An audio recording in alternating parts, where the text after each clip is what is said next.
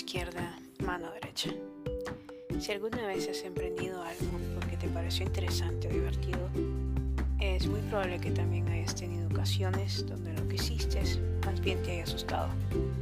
Recuerdo una vez que decidí subirme a Smiler, una montaña rusa, pensando sería divertido porque nunca había estado en una. Esta tiene un total de catorce inversiones y tiene el récord de tener más inversiones en el mundo, por lo menos según Wikipedia. La situación es que me subí al asiento y cuando comenzó el vertiginoso tiempo, pensé que me iba a salir del asiento. Y como a muchos hacen en este tipo de juegos, grité, pero porque pensé que me caería. La verdad pensé solo Dios me sostendría y seriamente esperaba no caerme. Si otros lo disfrutaron mucho, pero resultó no era mi caso. El mío era que sentía que humanamente no tenía ni derecha ni izquierda que me sostuviera, me sentía prácticamente en el aire. Por el contrario de lo que podemos sentir en una montaña rusa, algo que Dios nos reitera frecuentemente es cuando Él está con nosotros, nada ni nadie nos puede hacer daño. El día de hoy analizaremos algunos versículos bíblicos que hablan de la mano derecha y de la mano izquierda de Dios. Caso uno. La mano de auxilio. Isaías cuarenta y uno, trece, catorce. Nueva Biblia viva. Yo te sostengo tomándote de la mano derecha. Yo, el Señor Dios tuyo, y te digo, no tengas temor. Estoy aquí para ayudarte. Aunque seas despreciado, no temas, oh Israel, porque yo te auxiliaré. Yo soy el Señor, tu Redentor. Yo soy el Santo de Israel. En el versículo anterior podemos observar cómo Dios nos indica que Él nos va a ayudar cuando nos sintamos confundidos, en problemas o quizá incluso perdidos. Si alguna vez has tenido miedo o te has sentido solo o sola, es probable que te hayas sentido mejor si sintieras que alguien te tomaba de la mano o te daba su apoyo. Esto es lo que nos dice Dios en el versículo anterior. Cada momento que podamos sentir temor, que quizá podamos sentir que estamos estresados con un problema que parece que solos no podemos resolver, Dios nos recuerda que Él estará a nuestro lado. Es más, en este pasaje le dice a su pueblo que aun cuando otros lo desprecien, Dios no lo despreciará. Y así con nosotros, al llamarnos sus escogidos, pues nos recuerda que aun cuando otros nos quieran hacer sentir menos, quien nos redime y quien tiene la potestad de realizar las cosas es Él, el Señor. Caso dos. La mano de intercesión. Romanos ocho, treinta y cuatro. Reina Valera Contemporánea. ¿Quién es el que condenará?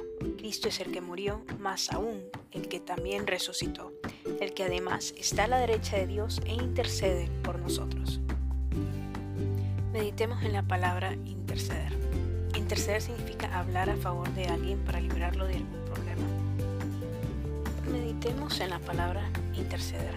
Interceder significa hablar a favor de alguien para liberarlo de algún problema. En el versículo de Romanos ocho, treinta y cuatro podemos analizar lo que hace Jesús.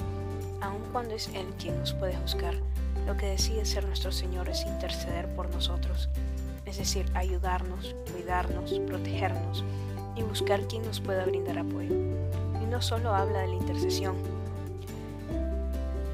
sino por el hecho que está a la derecha de Dios, que puede hablar como abogado, como alguien de confianza y presentar nuestras peticiones, problemas o tribulaciones a Dios para tener una resolución favorable. Esta es la mano que recibe la intercesión de parte de Jesús. La mano derecha es la mano de la intercesión. Caso tres. Vida, riquezas y honra. Proverbios tres, dieciséis, Reina Valera Contemporánea. Con la mano derecha ofrece una larga vida, y con la izquierda ofrece riquezas y honra. Dios en su inmensa bondad siempre está dispuesto a ayudarnos, pero también a darnos sus bendiciones adicionales.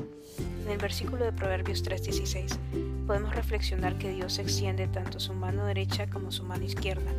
Elaborando un poco, dice que con la mano derecha ofrece larga vida. La larga vida se obtiene cuando tenemos su protección, tenemos su favor, su gracia, sabemos seguir su camino. Es más, en Proverbios tres, dos también podemos observar que Dios dice que quien sigue sus mandamientos tiene largura de días, de años y paz. Es decir, que los que están en la mano derecha de Dios saben obedecer sus mandamientos, lo cual en consecuencia los protegen, los guían y los cuidan de cosas o situaciones que pueda cortar la vida. Adicionalmente, este versículo indica que la mano izquierda de Dios ofrece riquezas y honra, tomando en cuenta que en Proverbios veintidós cuatro nos dice: riquezas, honra y vida son la remuneración de la humildad y del temor de Jehová. Podemos inducir que los humildes y los que temen a Dios son los que están a la mano izquierda de Dios y que como tal obtendrán riquezas y honra de parte de Él. Es decir, la actitud de uno es la consecuencia de las riquezas y honra. Es importante tomar en cuenta que este tipo de bendiciones vienen como atributo y resultado de nuestras propias actitudes, nuestra obediencia y nuestro proceder en la vida. En el momento que tengamos el temor de Dios en nuestro corazón y sepamos obedecer sus mandamientos, podremos obtener las bendiciones de la mano derecha y la mano izquierda de Dios. Estimados amigos, recordemos que estar a la mano derecha o la mano izquierda de Dios es altamente influenciado de cómo nosotros decidamos proceder en nuestro día a día, así como nosotros no dejaríamos a cualquier persona que no sea nuestra confianza tome nuestra mano. Debemos recordar que Dios actúa de una manera similar con ciertas cosas. Acerquémonos a Dios para que podamos ver su mano de intercesión, protección, bendición y su honra. Nuestro Padre Celestial está dispuesto a bendecirnos y protegernos, pero depende de nosotros si lo buscaremos a Él o no. ¿Qué es lo que podemos hacer para poder acercarnos a la diestra y a la izquierda de Dios? ¿Qué nos traerá la bendición de Dios hacia nuestra vida? ¿Cómo podemos obtener larga vida? Si esto te bendijo y te edificó, te invito a que compartas este podcast. Y si aún no has aceptado a Jesús en tu corazón o deseas reconciliarte con Él hoy, te invito a que lo hagas y digas la siguiente oración en voz alta. Señor Jesús, te pido perdón por mis pecados, pues sé que mis pecados me separan de ti. Yo te reconozco como mi único, suficiente y verdadero Salvador. Yo rompo todo pacto con el mundo, con la carne y con el enemigo. Te doy gracias por el sacrificio en la cruz. Sé que por tu sangre yo soy limpio de todo pecado y hoy tengo un nuevo comienzo. Te pido que a partir de hoy tu palabra sea la lámpara a mis pies y que tu Espíritu Santo guíe mis decisiones en todo lo que haga. Amén. Dios te bendiga.